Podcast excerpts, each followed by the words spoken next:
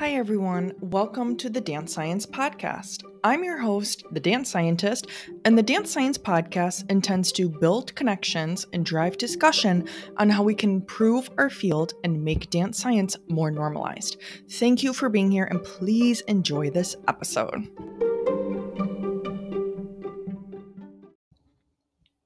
Hi everyone, thank you again so much for being here with me today.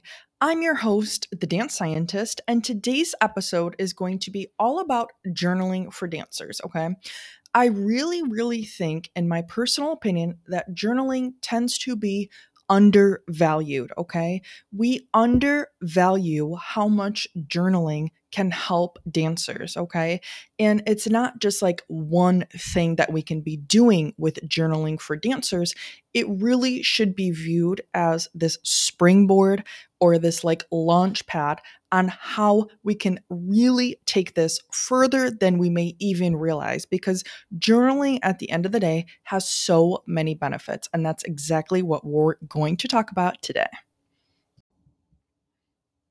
Okay, if you're new to this podcast, or maybe you've listened to some of my other episodes, you kind of know how I like to start my discussions is just kind of to slowly start peeling back the layers of the onion. But before we start peeling the layers, we sort of have to give some context here, and we just have to start talking generally about what journaling is. So one of the things that journaling can be used for is it can be used from the first day of class to set up this cyclical process or this systematic process for dancers to use them for things like reflection, writing, and also responding to prompts. Again, we're going to be getting into specifics here, but we're just starting with some of these general things. Another thing is, what is the purpose, okay? At the end of the day, journals are there to lift and empower our dancers, okay? Because journals can be used to help dancers improve their technique and improve their performance. But remember, some of the things that I'm trying to talk about here is that it actually goes past just helping their dance technique. It also goes into things like their psychological health, okay? Things like anxiety and stress. Again, we're going to be getting into the specifics here, okay? But just keep in mind that when they're journaling, it's a mindful practice, okay? So when they're writing in their journals, it's something that is non-judgmental, and they feel free to write in the journals because they feel like their writing is accepted and they feel like their feelings are accepted and being valued. Now, in addition to some of these benefits, journaling can also be used for dancers to review their experiences from class. So they can kind of go through their class and they can say, okay, what were my mistakes today? What could I really work on? Or what were some of my strengths today? What was I really good at today? And how do I want to celebrate that for the next class? Again, this is helping to improve things like self-image, self-confidence, and even their overall attitude towards dance. All right, so getting into some of the more specific benefits that journaling has and does for dancers, okay? As we sort of touched on in the beginning, when they're writing in a journal, it can actually help reduce their anxiety and their stress, okay? Because what they're doing is they're starting to release some of those negative thought patterns that dancers commonly hold for themselves, right? So, one of the research that I'm actually referring to in this podcast episode also says that, for dancers, it's common for them to have a negative rehearsal or like a negative performance, right? It's common for them to have those negative experiences, but what happens is sometimes they kind of hold that negativity inside, right? And so again, by expressing it openly in something like a journal is actually helping them to release some of those negative feelings that they have about themselves. Now, as they release these negative thought patterns, slowly, right? It's not necessarily going to happen overnight, right? This is a methodical process that dancers can use throughout the year. Again, as they're releasing these negative thought patterns, what happens is they actually become better able to cope with their own negative feelings and their own positive feelings, right? Whatever feelings come up, they're actually going to be better able to cope with them in a healthy and a positive way, right?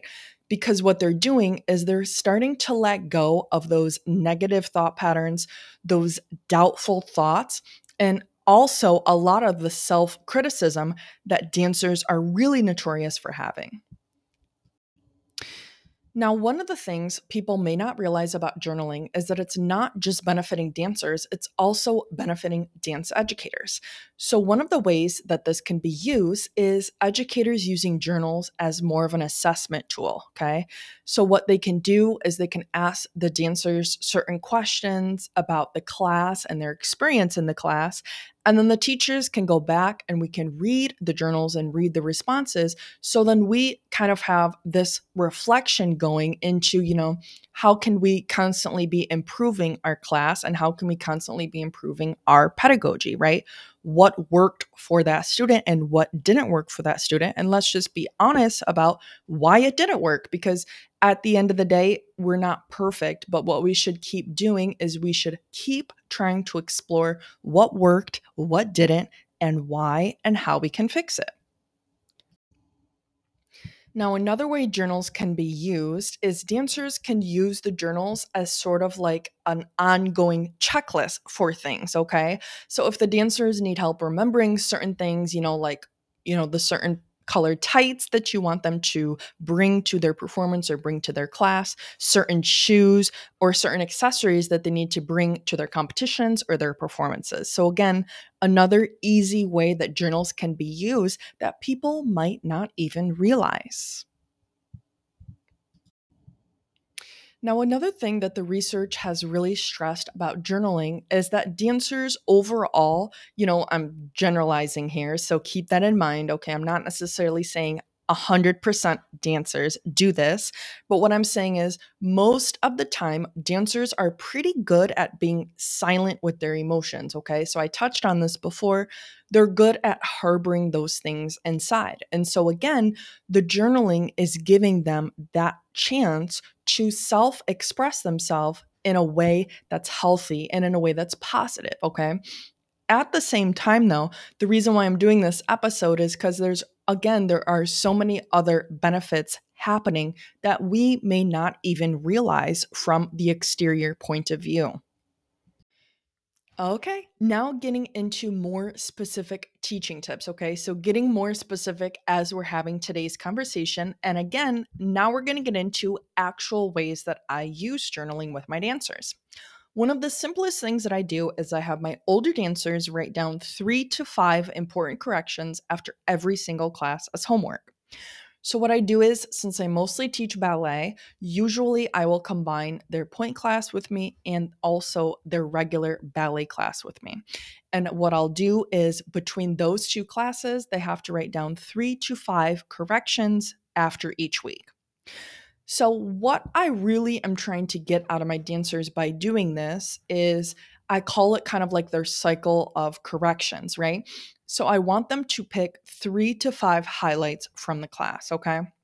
These could have been group corrections. This could have been just something that they were working on individually, just anything that stood out from the class.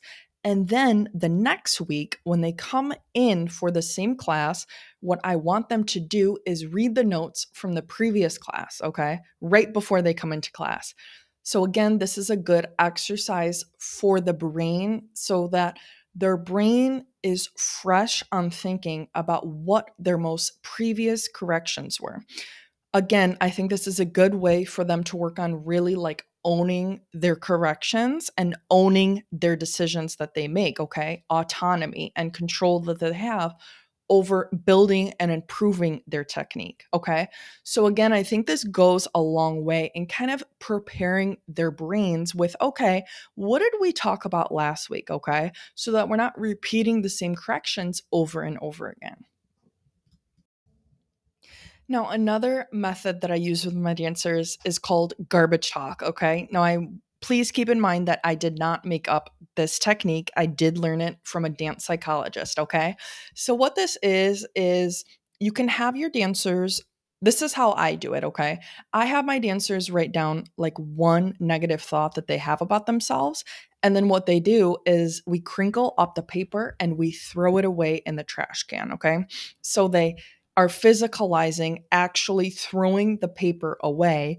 And what we're trying to do is we're trying to represent also getting rid of that negative thought pattern.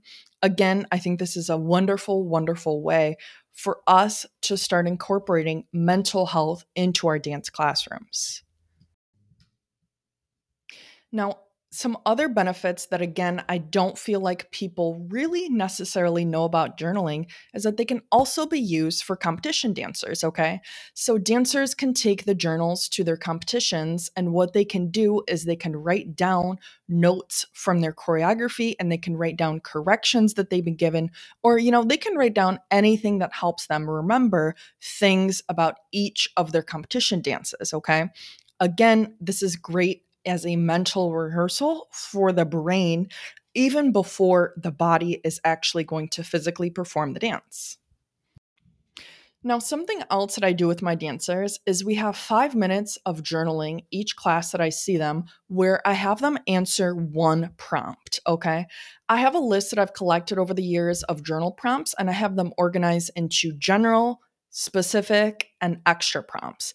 And if you're interested in reading these exact prompts, they're in my Journaling 101 printable ebook that I will discuss later in this episode. So again, this can be an easy way to implement journaling by also giving them prompts to answer. Again, this is really, really good for our dancers to build those reflective and critical thinking skills. Now, getting into the actual like physiology and psychology behind journaling, okay? One of the things that the research states is that dancers as a whole, when they're learning movement, okay, most dancers begin to understand and process the movement in more of an intellectual way before they actually physicalize it, okay? So again, this is why journaling is so important, because what it's doing is it's also helping them physicalize their corrections faster. Because what happens is when they're writing down things in their journal, such as corrections, they're kind of speeding up their own progress without even realizing it. Okay, getting into a few more specific teaching tips here. Another thing we can do is start class with 5 minutes of writing down positive, affirming thoughts about themselves, okay? They can write these about themselves. They can write positive thoughts about their class. They can write positive thoughts about their performance. There's really so many amazing things that we can be doing with our dancers. Another thing we can do is get our dancers to think of a short-term goal that they have, okay? So maybe something specific with improving their dance technique, right? And then they can write it down. And again, this is something that Eric Franklin really recommends, is helping the dancers to visualize and imagine their correction so that they're improving their technique at a faster rate. Again, what they can do is they can read over the notes and they can be constantly thinking about what their goal is and how they're going to achieve it. Now, we talked about dancers can do this for short-term goals. They can also do this for long-term goals, right? You can ask them, you know, what do we want to accomplish in a year? What do we want to accomplish in 2, 3, or 5 years? And why and how? Another thing we can do is just use journals to help dancers develop a grateful attitude. So maybe you can ask them, okay, maybe today's prompt is going to be, why don't we write down something that we're thankful for today? Maybe we write down something that we're thankful for dance related, or maybe it can just be something, I don't know, related to their school or their family. Just getting into the habit of recognizing what they're grateful for and why.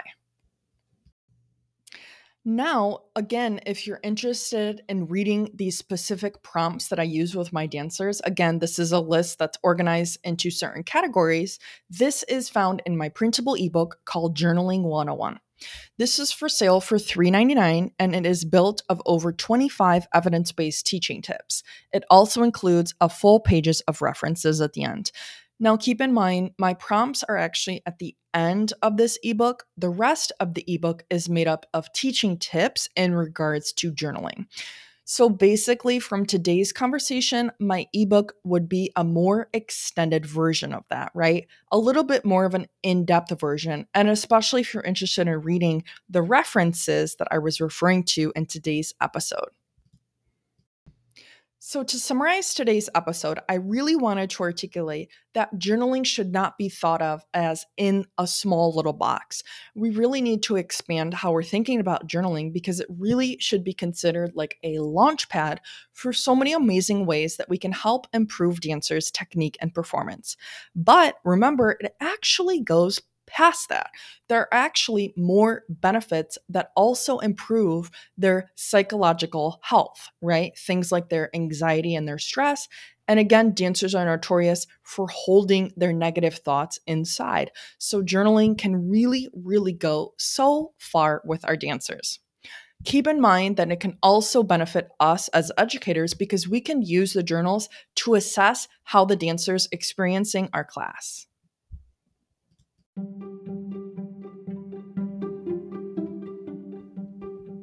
Hi everyone, thank you so much for joining me today on this episode of the Dance Science Podcast.